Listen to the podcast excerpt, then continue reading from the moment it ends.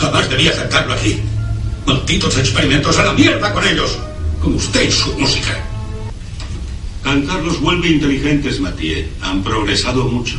Señor director, los chicos llevan tres semanas sin agua caliente. El agua fría es buena para la circulación. Salgan. Por cierto, Mathieu, se acabó el coro.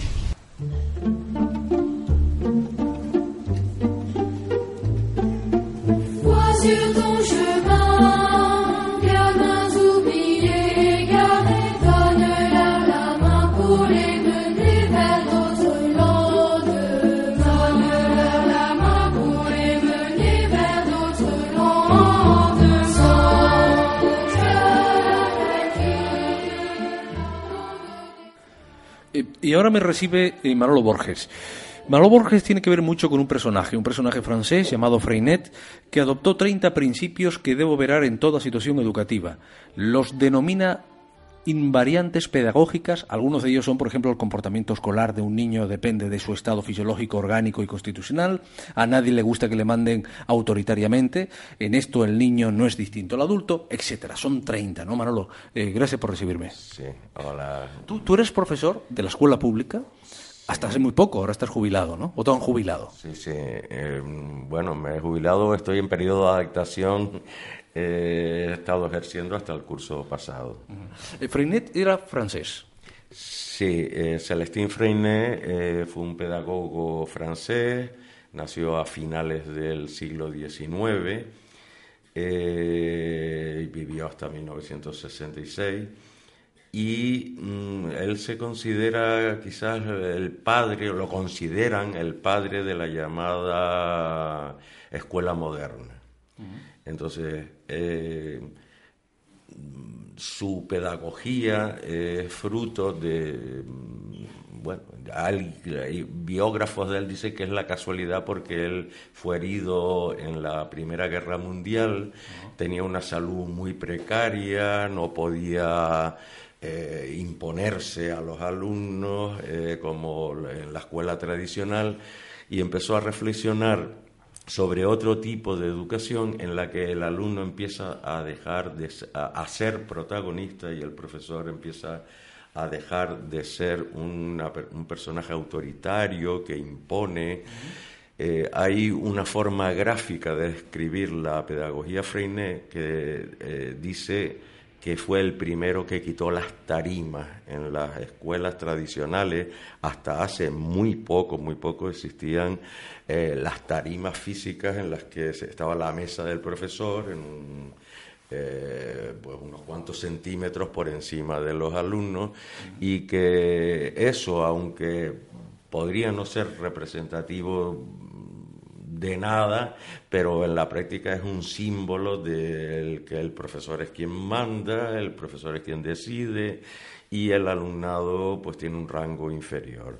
¿Y cómo llega Manolo Borges a, a- a conocer la- la, eh, este sistema pedagógico, no? Eh, y claro, porque eh, antes de Freinet, o incluso después de Freinet en España, la letra con sangre entra. Eh, sí, sí, no, por supuesto. El colectivo Freinet de Canarias, al que pertenezco, pues se crea en 1977. Por la, la pedagogía ya había muerto Freinet y su pedagogía se impartía pues en muchos sitios del mundo.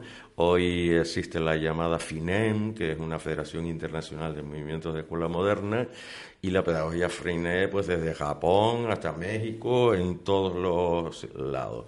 Lo que ocurre es que aquí se empieza a poder hablar de ese tipo de pedagogía después de la transición política, una vez termina el régimen franquista, y eh, empezamos a tener contactos con otros movimientos Freinet eh, que existen en el Estado español, lo que se llama el MESET, Movimiento eh, de Escuela, eh, Movimiento Cooperativo de Escuela Popular, y eh, empezamos a ir algunos a algún congreso y en 1977 creamos aquí un grupo. Bueno, yo me incorporo dos años más tarde, en el 79. O sea que llevamos ya 37 años este colectivo.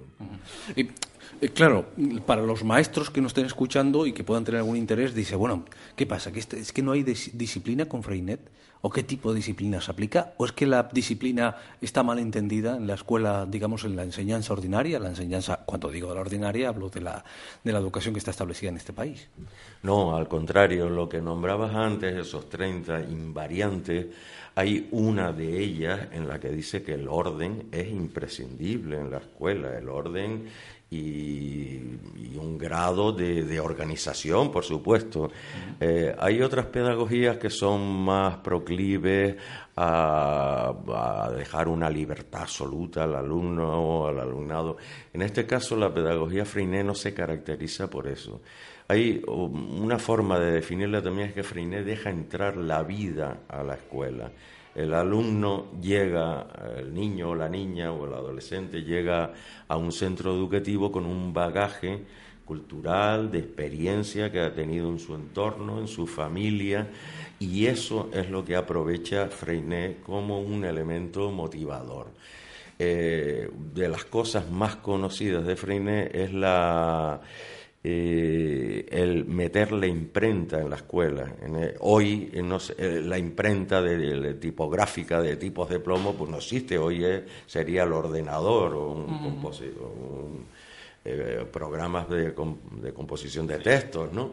Eh, pero en aquella época la imprenta era un elemento que manejaban los que controlaban eh, el poder intelectual, ¿no? Y eso de que niños escribieran sus textos en la imprenta, los, eh, eso, los, los editaran, los, los publicaran, los vendieran en su barrio, pues eso fue toda una revolución, ¿no? Eh, dígame una cosa, por ejemplo esto, ¿las notas y las calificaciones constituyen siempre un error? Eh, esto es objeto de un debate mm, profundo. Eh, yo recuerdo que cuando se empezó a gestar la, la ley, la, la, mm, eh, la LOCSE, eh, eh, había una tendencia de los movimientos de renovación pedagógica a decir que en educación obligatoria no se deberían dar calificaciones, se deberían dar informes. Eso no quiere decir que no se evalúe, ¿no? Eh, eso es difícil. Eh, ¿Pero por qué dice esto Freinet? ¿Por qué? ¿Para evitar el trauma? ¿Para evitar la frustración? ¿Por qué?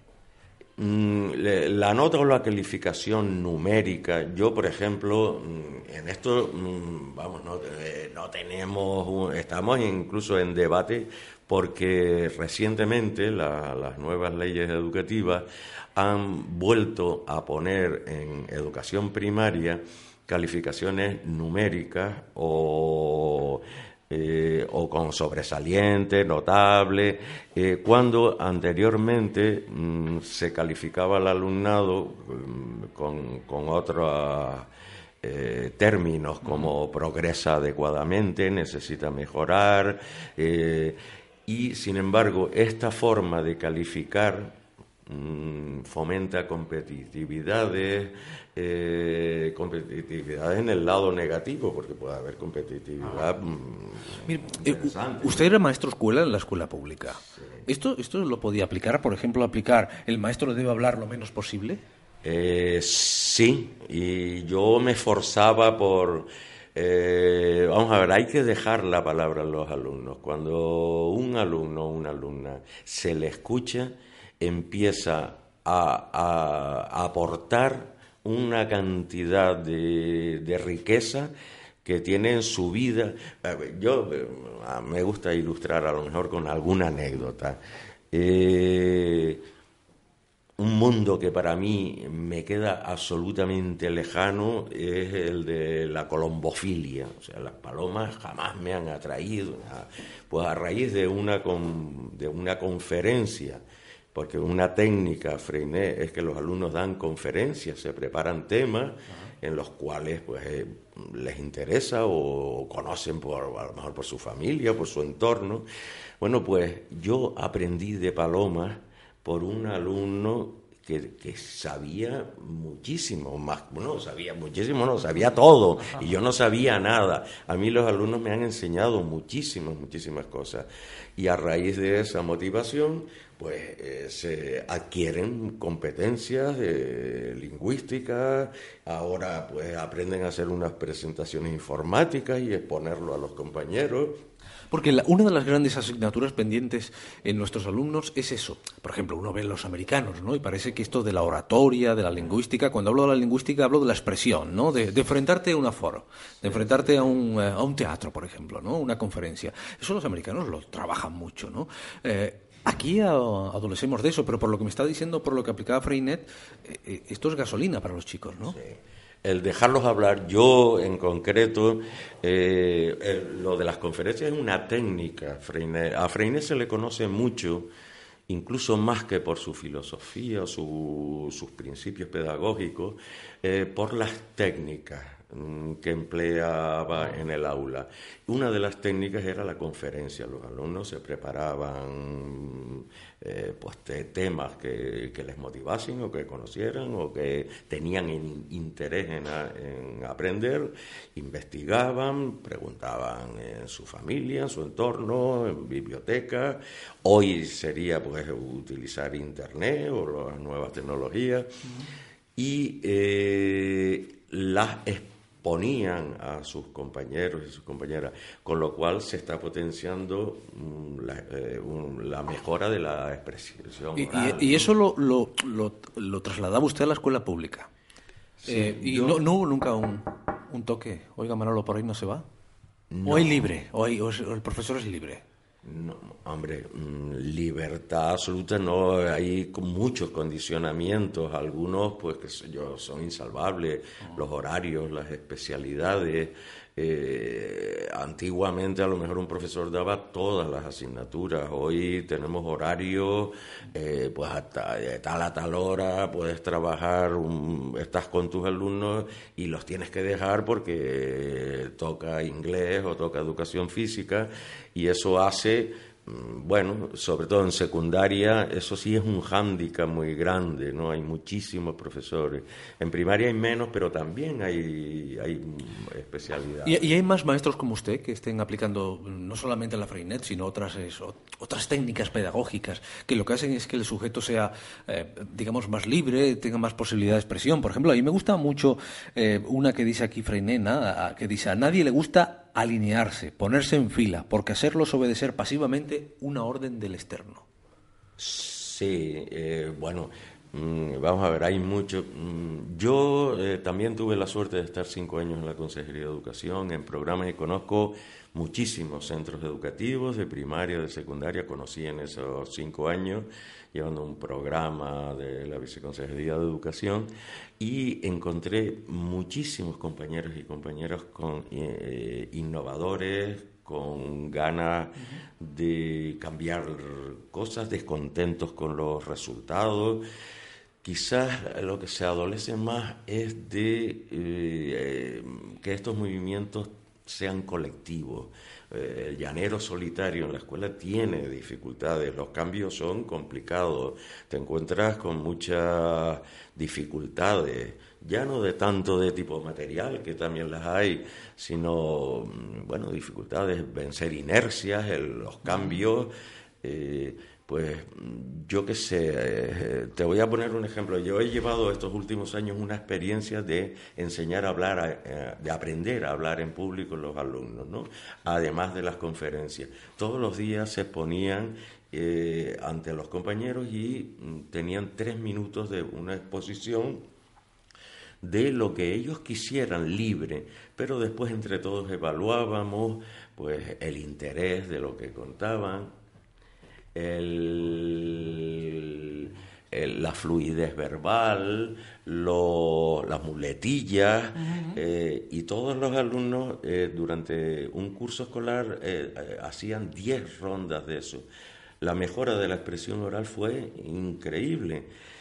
Claro, habría ah, algunos compañeros que me decían, pero tú estás dejando de dar el temario de lengua. Pero es que el temario de lengua, una parte fundamental es saber, saber hablar. Yo creo que yo sí, quizás le daba más prioridad a eso que a algunos aspectos de la gramática convencional. Mm, pero se puede, se puede, se puede eh, hacer muchísimas cosas. Otras, pues hay dificultades. Mientras no transgredas normas fundamentales se pueden hacer cosas.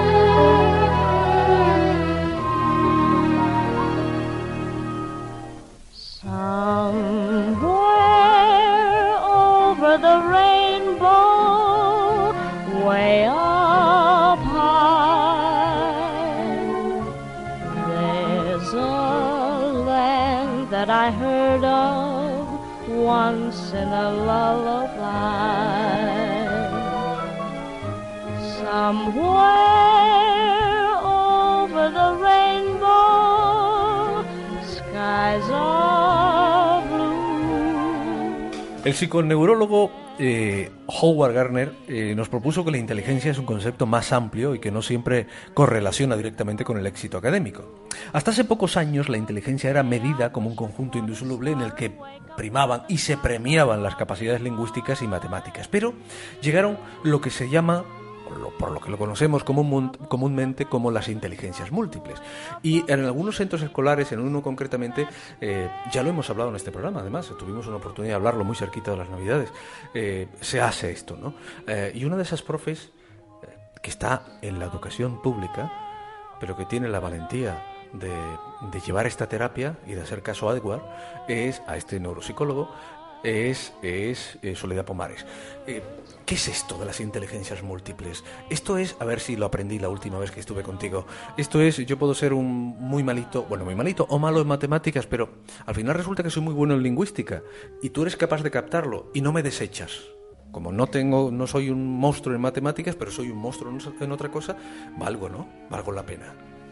Sí, uno de los aspectos más eh, revolucionarios de la teoría es que dice que cada uno nace al menos con dos de las nueve inteligencias que él ha detectado neurológicamente en sus experiencias, en sus experimentos, eh, él dice que nacemos con dos o tres con un potencial genético enorme.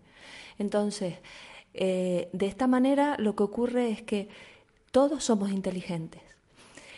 Todo el niño, todo niño tiene unos dones que se pueden descubrir, que le van a dar autoestima y le van a llevar a realizarse como persona eh, sin ese corset de la educación tradicional que solo mira a matemáticas y lengua y que mide a los niños y, les da el éxito en función de estas dos de estas dos inteligencias que también son igual de importantes que, las demás. Bueno, tú aplicas esto en clase, y ha dicho que en una escuela pública, eh, y, ¿cómo vas viendo el resultado? ¿Cómo vas viendo el nivel de atención? Voy a decir una cosa, ¿eh?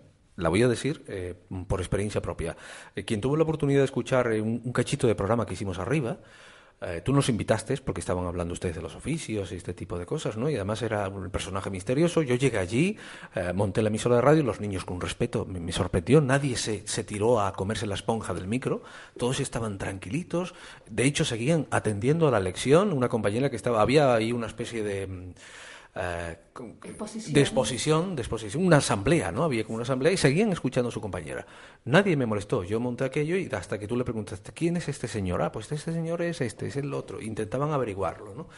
Y eso me sorprendió. Y eso fue brutal. Eh, ¿cómo, cómo, cómo, cómo se consigue eso? Porque a los niños al final se les ha, se les ha educado en la libertad. No sé, no sé, se me ocurre. Eh, desde luego, como decía María Montessori, eh, no existe disciplina si no es interna. Lo demás es sumisión eh, y obediencia, que a veces se confunde. Eh, yo intento en clase dar un espacio de libertad a los niños para que puedan hacerse responsables. Si, si no hay libertad no puede haber aprendizaje de la responsabilidad. Entonces, dentro de mi manera de trabajar con ellos, hay muchos espacios a lo largo del día en los que ellos tienen que elegir si escuchan o no escuchan y por qué. Aprenden lo que es el respeto a sí mismos y a los demás. Y mm, poco a poco se va generando un clima en el aula en el que por poco que les interese lo que les estés contando, siempre y cuando les sea interesante, eh, ellos abren los ojos y están atentos. Y eso es maravilloso.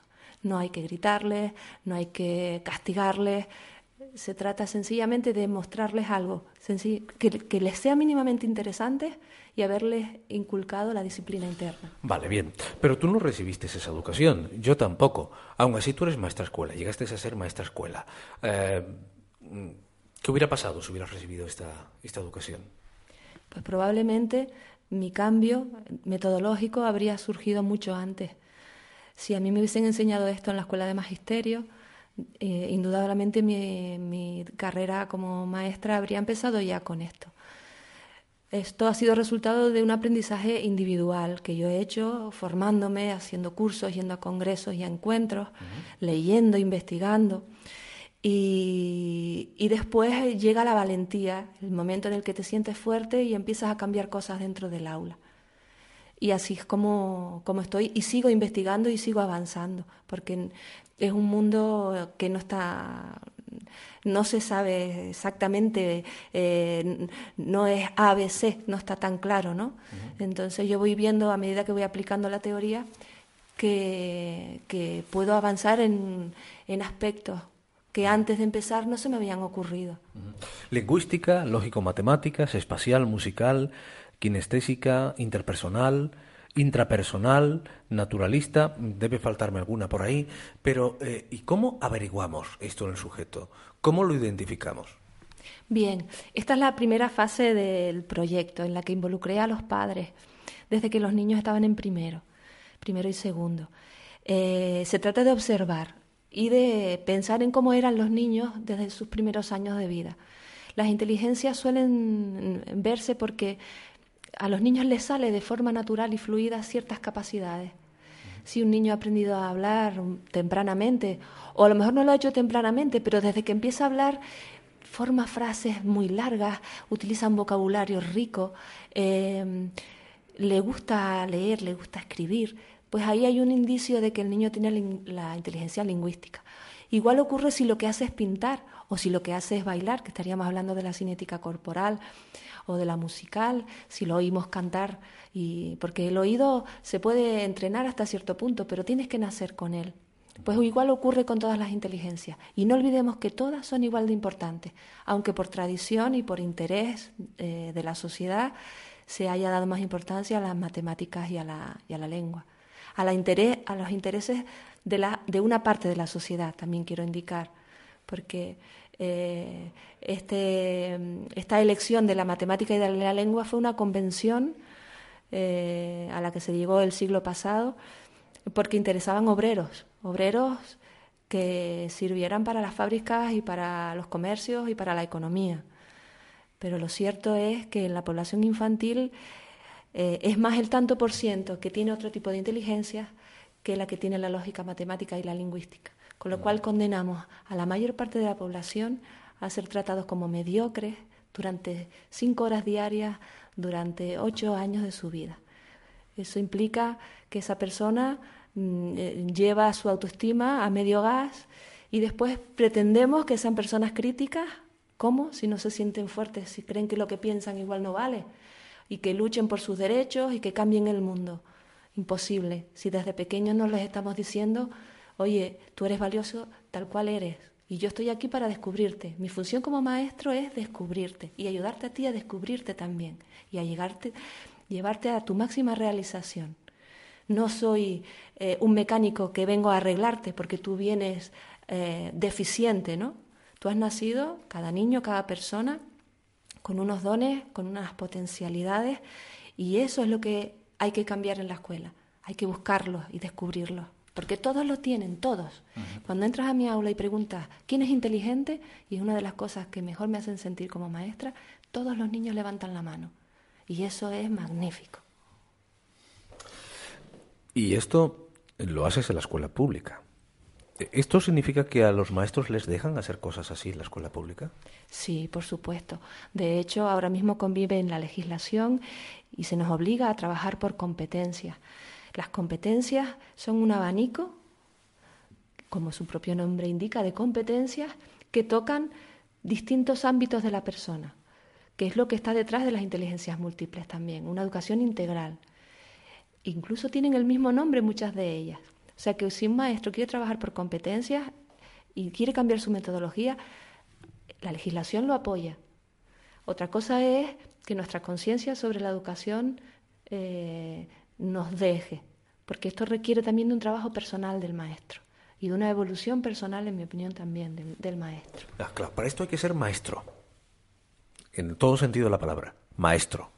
Bien, el maestro lo entendemos que es aquel abnegado que iba a los pueblos, a la escuela, y, estaba con los niños y se quedaba incluso un rato más para que el niño entendiera la lección. ¿no?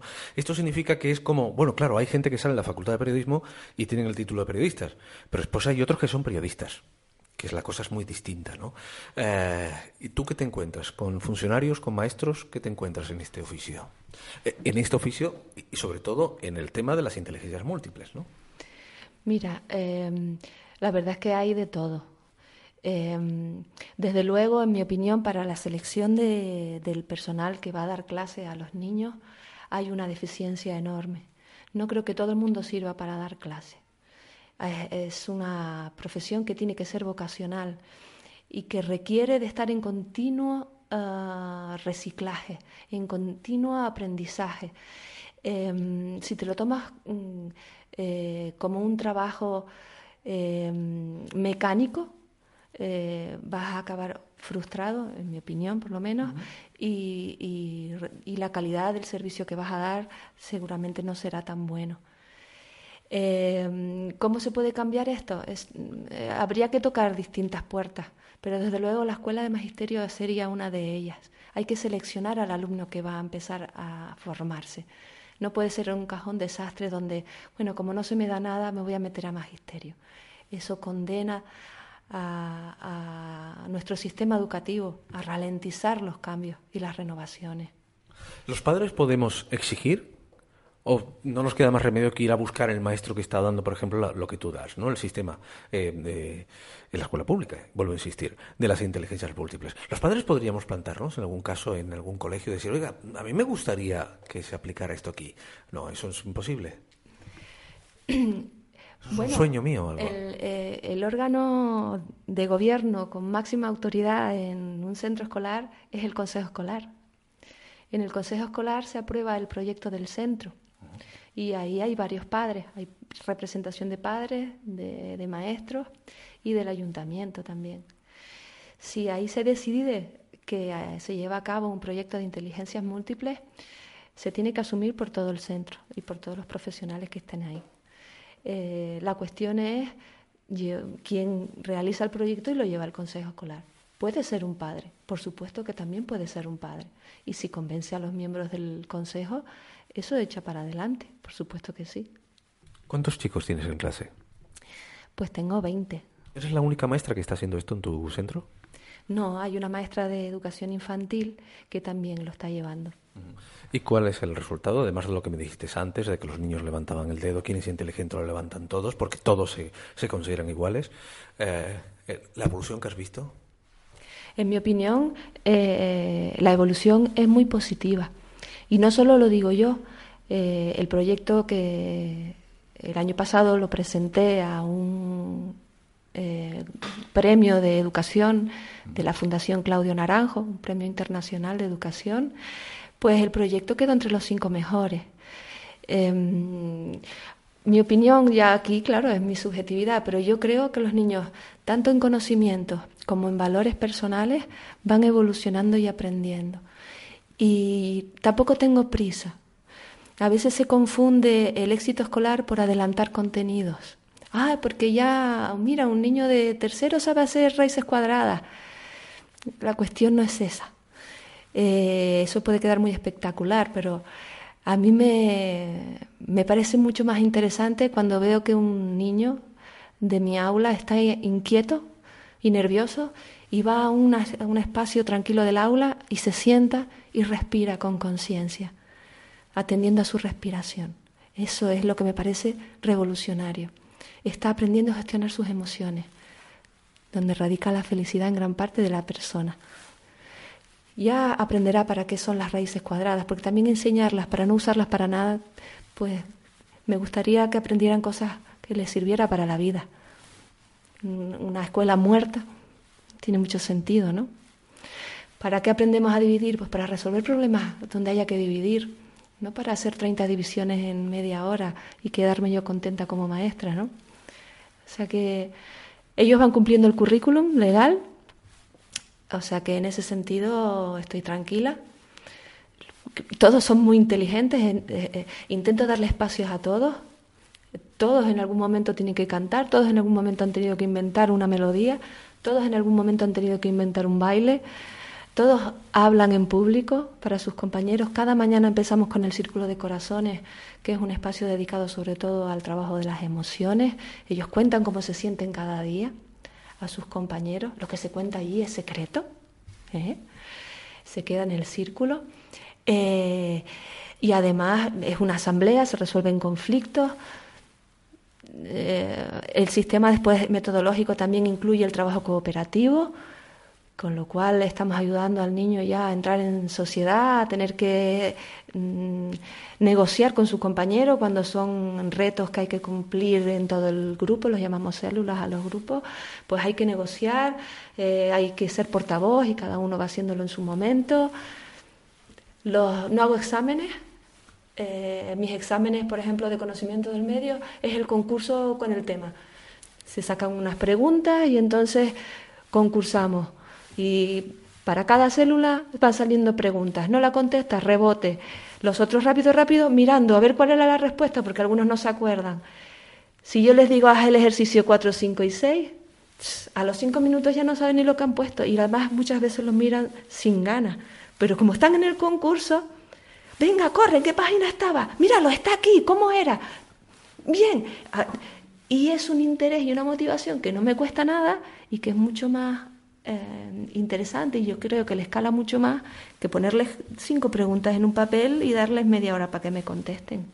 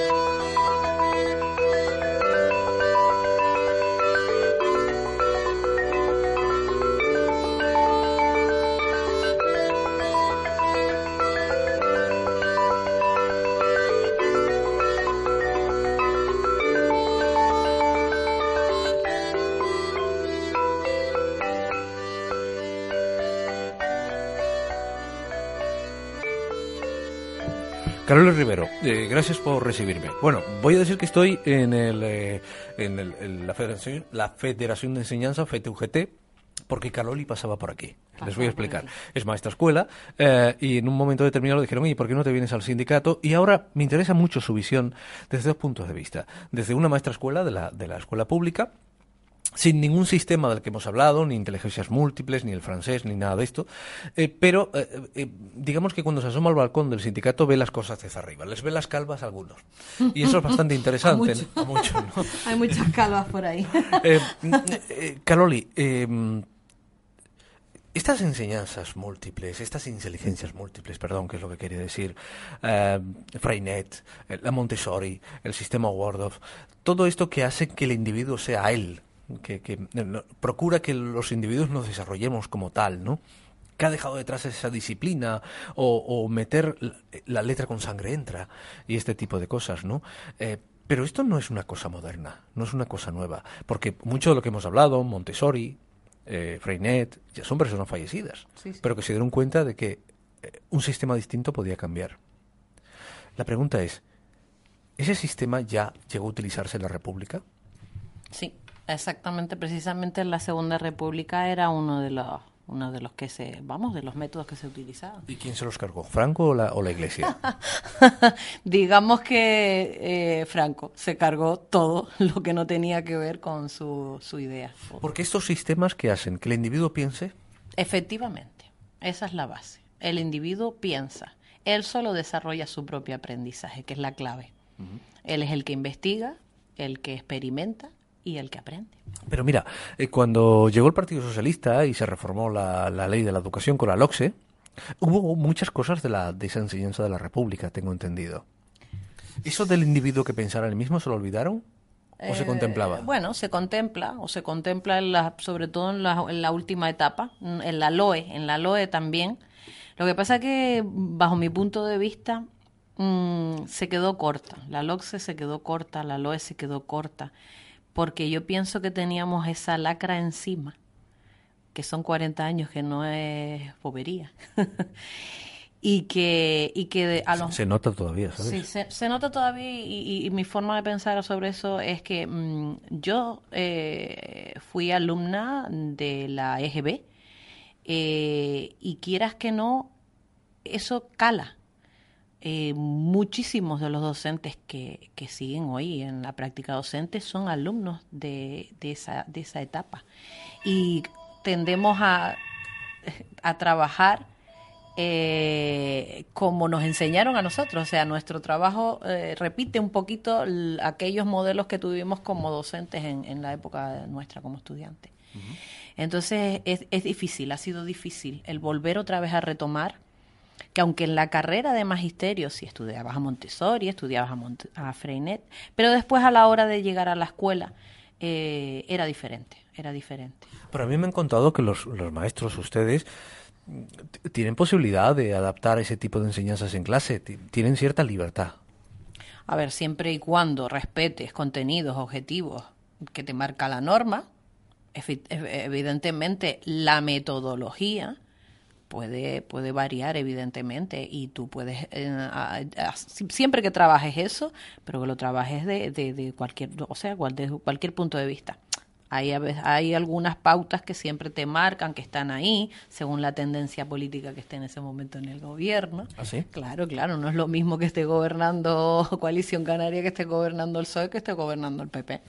Eso se, se Pero nota, eso, pero eso se nota en la materia que te dan o en cosas subliminales, eh, Oh, casi imperceptibles. Que... A lo mejor en la, a la hora de programar, a la hora de, de sí, de programar, de programar tu trabajo, pues te inducen más a unos sistemas, a, a un, a un- de una forma o de otra forma.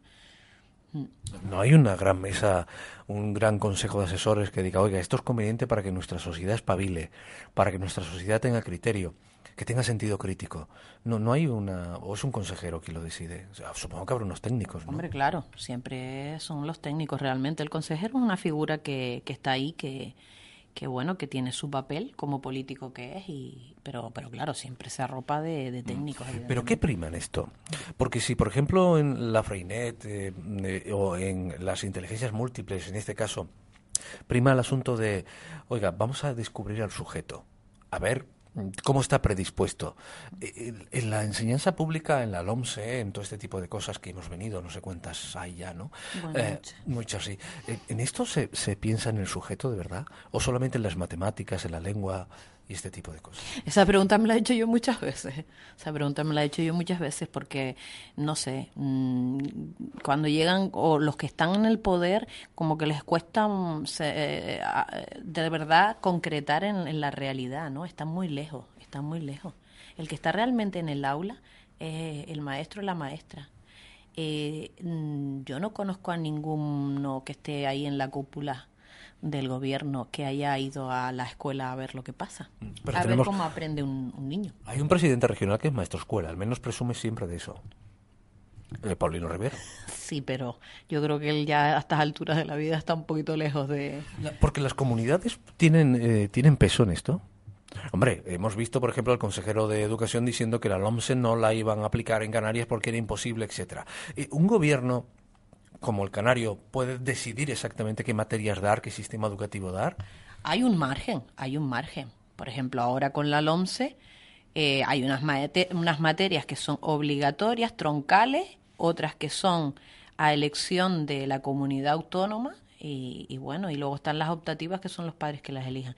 Pero que, que bueno, que sí, tienen un margen ahí, pero eh, cuando te viene, te viene ya un horario que tienes que cumplir, es decir, la materia de lengua lleva X horas y la de matemáticas lleva X horas, eh, ¿cómo la encajas ahí? Tienes que quitarle de, de otras.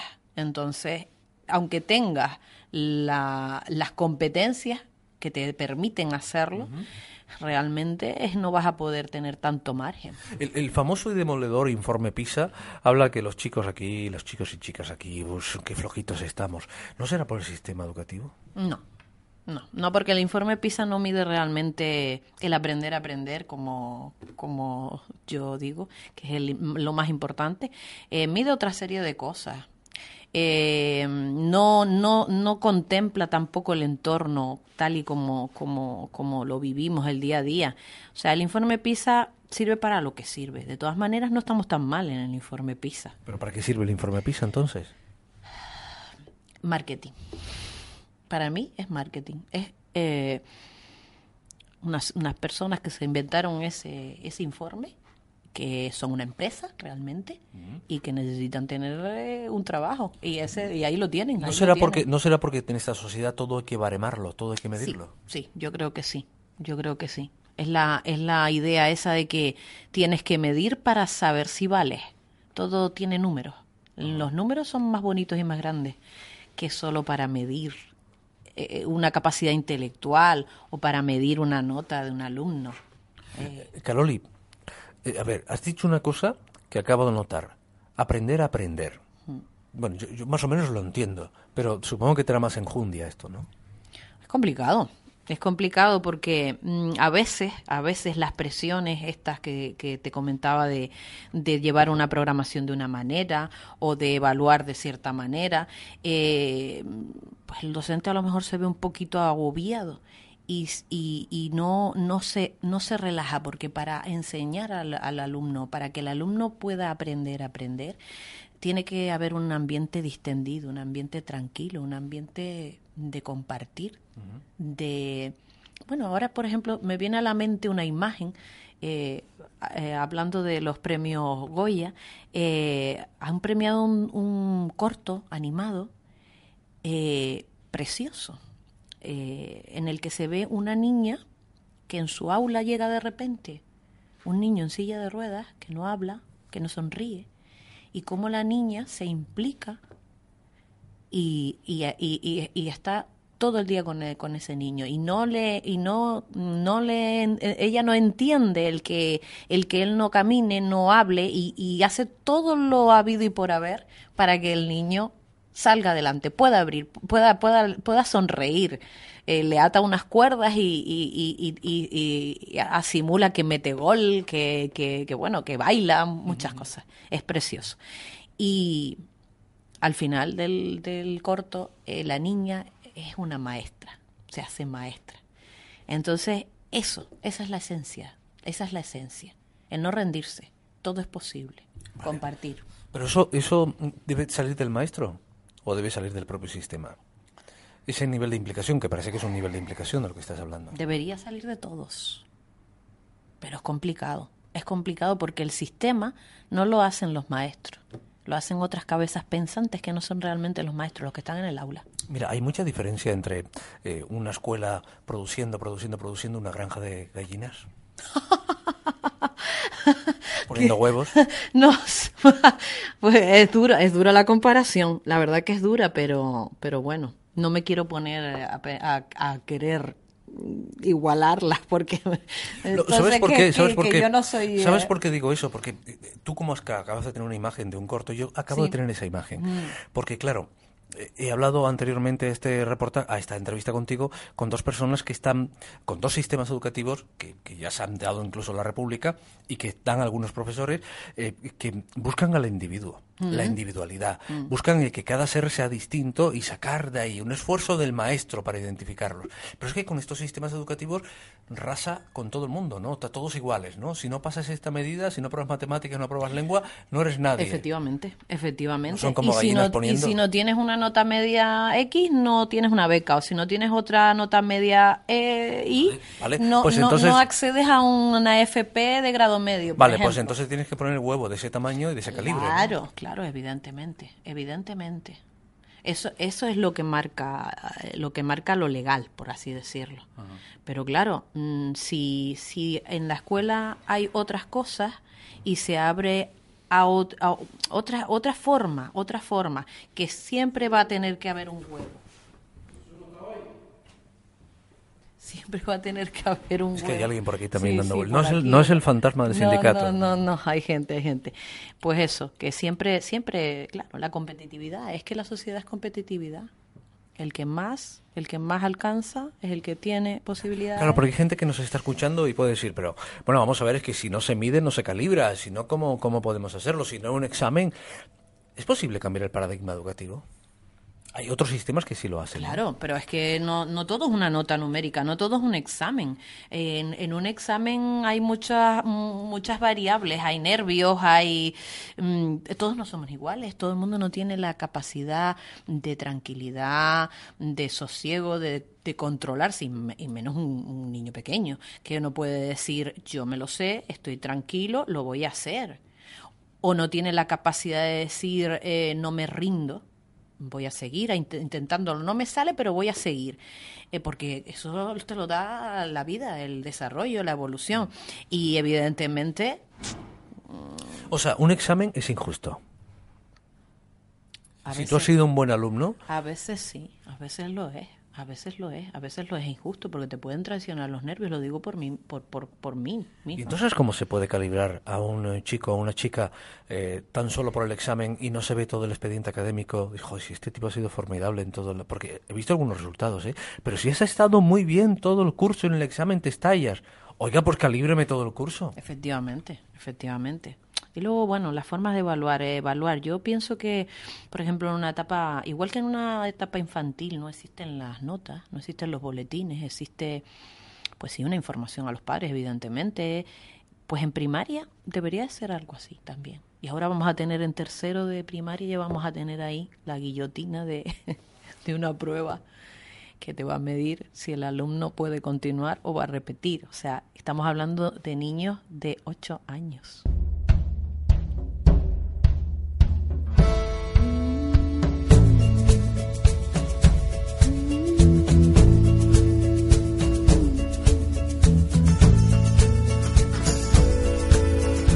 Bueno, yo ahora en esta parte del programa estoy en la escuela infantil El Moral eh, y estoy en un aula que es el mejor sitio donde se puede hablar de educación, ¿no? Claro que sí. Eh, y porque eh, Miriam, hola, ¿cómo estás? Gracias. Hola, buenos días. Eh, bueno, yo te voy a contar una cosa, te voy a leer una cosa, ¿no? La educación ha de llevarse a cabo como una obra artística en su ambiente libre y creador.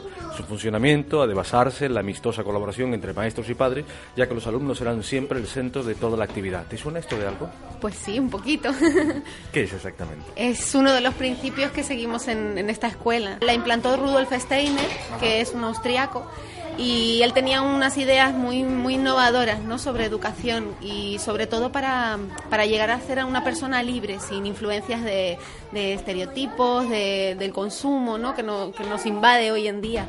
Bien, eh, eh, aquí estamos en infantil. Bien. Eh, Esta, esta, esta educación es principalmente para, para infantil? ¿Para primaria? Eh, no, existe en, en Tenerife solo existe eh, en la educación infantil de 3 a 6 años, pero en realidad es para todas las edades. ¿Y por qué no se aplica a más edades? ¿Porque no hay otro centro? ¿O Sí lo que hay? lo hay, está en proyecto, estamos, está despegando, pero claro, la gente mm, tiene que, tiene que conocer este tipo de educación para poder crear esa escuela. Sin alumnos no hay escuela, y Eh, tiene alumnos, pero son todavía poquitos. Bueno, en en este programa eh, estamos tratando el asunto de eh, otra forma de educar es posible. Eh, no solamente es posible, sino es exitosa, ¿no? Eh, en, en este caso, ¿cómo, ¿cómo podríamos valorar esta? Para que la gente lo termine de entender. ¿Qué es lo que reciben los críos aquí? Pues bueno, como puedes ver ahora mismo están en, en la parte del día que están en el juego libre y ellos tienen acceso a todos los materiales que hay en el aula. Pueden pintar cuando ellos quieran, pueden coger, mira, ahora por ejemplo los niños que van a ir a primaria el año que viene están haciendo un telar con lana. Tienen acceso siempre a materiales totalmente naturales, no utilizamos apenas plástico, excepto en los cubos del jardín, las regaderas, y todo lo que utilizan es madera, tronco- troncos de- del bosque, piñas. Em, también tienen eh, cera de modelar, que es cera de abeja. Todo, todos los materiales son naturales. Y también... Un momentito, por favor. Sí, sí, atiéndele, atiéndele. Eh, Te están hablando al oído. Estamos en el aula. Además, eh, este, este aula no tiene nada. Estos niños podrían estar perfectamente en primaria, en cualquier otro, en cualquier En otro infantil, centro. sí, en infantil, en cualquier cualquier, en cualquier otro centro. Estamos hablando de niños hasta qué edad? Hasta los 6, 5 o 6 años, es la etapa de infantil. Oye, ¿y no va a ser un, no puede suponer un trauma para ellos? Claro, yo estoy aquí con una clase que más que una clase parece una habitación, hay eh, un futón al fondo, los niños están saltando por todos lados, están haciendo cosas muy divertidas y es una forma de que sean muy permeables, ¿no? Eh, eh, pasar después a la, a, la, a, a la escuela de las aulas y las sillas y la pizarra, primaria, a la sí, primaria, a la esto, esto, tradicional. ¿qué, ¿qué puede suponer para ellos? ¿Qué supone de hecho? Pues eh, normalmente nosotros tenemos muy buena comunicación con los colegios a los que van. Si van a primaria Waldorf, que te digo que existe, pero está despegando, no hay ningún problema porque todos los maestros estamos en comunicación con ellos. Y en el resto de escuelas a las que van, que son de la escuela pública tradicional, eh, no supone tampoco un mayor choque porque los niños sí, aquí están, mm, eso como tú dices, cada uno está a lo suyo y, y no tienen ese ritmo, ¿no? De estar sentados todo el rato. Pero sí que vamos trabajando con los niños que van a ir a primaria. Te decía que estaban haciendo un telar porque ellos ya tienen que estar más sentados, ¿no? Más, más en la actividad lectiva que en la, en la de jugar, ¿no? Y tampoco supone un gran choque porque se está haciendo, la, la maestra que también está en clase conmigo está llevando a cabo una preparación a la primaria en la que hace juegos con ellos más enfocados a, controlar su cuerpo, a, a estar un poco más centrados ¿no? en la actividad lectiva que te decía. Y una de las características que tiene este colegio es que no utilizamos libros, no utilizamos fichas, ni nada de eso. Y, y bueno, en la, en- la primaria de que van a ir sí que van a tener que estar más tiempo sentados, van a utilizar libros. Pero mm, eh, a la hora de, que los niños vayan a, esa, ese aula, eh, no creo que, le, o sea, no creo, no lo sé, que no le supone ningún choque, porque ellos tienen una capacidad de, imitación y una curiosidad interna que les mueve, ¿no? Y entonces el, día que les pongas un libro delante con esas letras y tengan que aprenderlas, su voracidad por querer aprender es tal que, que lo consiguen en, en- en muy poquitas semanas, ¿no? ¿Y, y se da cuenta Steindler de esto? ¿Cómo se da cuenta? ¿Cómo, cómo es este asunto? ¿Cómo se da cuenta que los niños trabajando en libertad, en armonía, con elementos naturales, en aulas no, no convencionales, eh, sacamos más de ellos? Pues eh, Steiner era una persona muy revolucionaria para su época y no solo, no solo creó un tipo de pedagogía, de educación, ¿no? sino un, es un todo. Creó la antroposofía, que es la sabiduría del hombre, y, y en su... Perdón, que estoy oyendo a los niños. Sí, sí, sí, estamos en la clase. He sido, he sido yo el que me he metido en la clase. Vale. Es que lo, lo oigo y se me va solo la, la atención.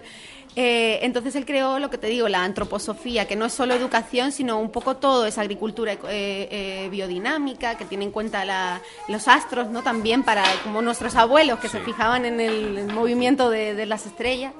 También tiene medicina antroposófica y la educación es una parte más de esa rama de antroposofía.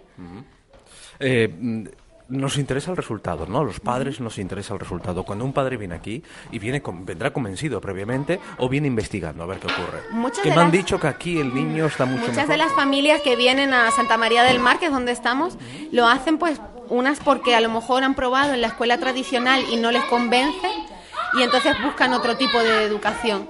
Y, y otros porque quieren otro tipo, ya ni siquiera han probado en la escuela tradicional y ya se interesan desde que son bebés, vienen ya a preguntarnos. Incluso tenemos, tenemos visitas de, papás y mamás que tienen bebé de 18 meses, pero ya quieren buscar escuelas.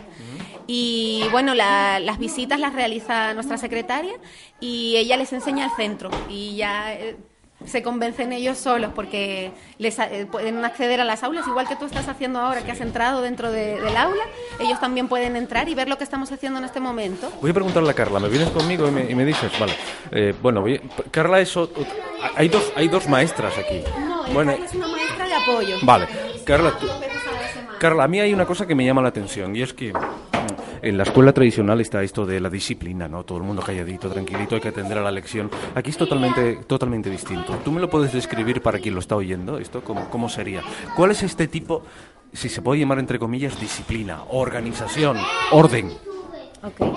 Bueno, en realidad el maestro se trabaja mucho para que la para que el ambiente de la clase sea una extensión del trabajo interior que hace el maestro. Entonces, claro que es imposible tener a una clase con, con los niños callados y tranquilos, pero lo, nosotros intentamos que ese ambiente sea de esa forma, pero no de una forma impuesta, sino trabajada poco a poco a través del maestro y de la, a través de la, de la postura y, de, y a través de la imitación. Los niños aprenden a través de la imitación. Nosotros no llegamos con contenidos y le explicamos los contenidos, sino que aplicamos las cosas en la práctica. Entonces esa es la forma de aprender. Si yo llego y estoy gritando, pues los niños van a gritar, ¿no? Entonces un primer paso para trabajar el, el- una aula un poco más tranquila y más serena para que los niños también puedan tener esa- ese ambiente para volcar todo lo que tienen eh, y las, para, para que volquen las vivencias interiores en el, eh, en el juego libre, ¿no? Tú, tú, tú, eh, tú, tú hiciste magisterio. Estudiaste para... ah, ¿Eres de aquí? ¿Estudiaste Sí, no, aquí? yo soy portuguesa. ¿Tú eres portuguesa? ¿Lo estudiaste en Portugal, aquí? Sí, sí, no, lo estudié en Portugal. Ajá. Eh, el, eh, ¿Y el sistema es muy parecido al español tradicional, digamos? no, No. no, en realidad pensaba que el sistema español estaba un poco más, más eh, Evolucionado. evolucionado, pero eh, cuando yo llegué eh, aquí en la universidad eran tres años de, de, educa- de educación infantil, maestro de educación infantil, y en Portugal eran cuatro. Ahora está todo más o- los el Homologado, ¿no? programa está, sí, sí, mi, mi- he tenido que homologar mi título, por supuesto. Y aparte de esto, pues eh, he hecho un curso de, dos, a- de tres años de pedagogía Waldorf. ¿Y, y por qué el curso de la pedagogía Bardorf? ¿Por qué? ¿Qué es lo que te convence? Bueno, un profesor o un maestro, en este caso nosotros somos maestros de educación infantil. Eh, creo que lo que nos mueve es realmente proteger eh, el momento de la infancia. O sea, hoy en día lo que me he dado cuenta es que eh, está, entre comillas, muy en la moda el antelar los procesos, ¿no? Ay, mi niño, si con tres años ya sabe escribir, ay, a los cuatro ya sabe, ya sabe inglés, ya sabe eh, mover el móvil, el ordenador. eh, y, y entonces la gente, sin darse cuenta, está antelando procesos eh, que realmente no son sanos para la vida de este niño y de este futuro adulto, ¿no? Es como si estuviéramos haciendo un, un- eh, tejiendo un saquito y en que aún el saquito no está terminado de tejer, pero ya estamos llenando con cosas dentro, ¿no? Pues eh, en primer lugar la relación entre ellos. Cuidamos mucho el encuentro con el otro y calidades a nivel social, el saber estar. Una, dos y tres. Chao, chao, para vos y para mí. Chao, chao, para vos y para el jardín.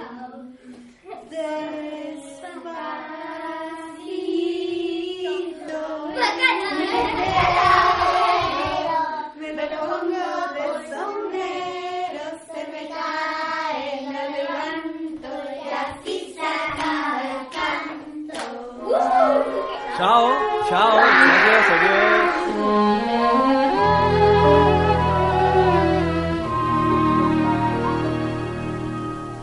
Somewhere over the rainbow, way up high, there's a land that I heard of once in a lullaby.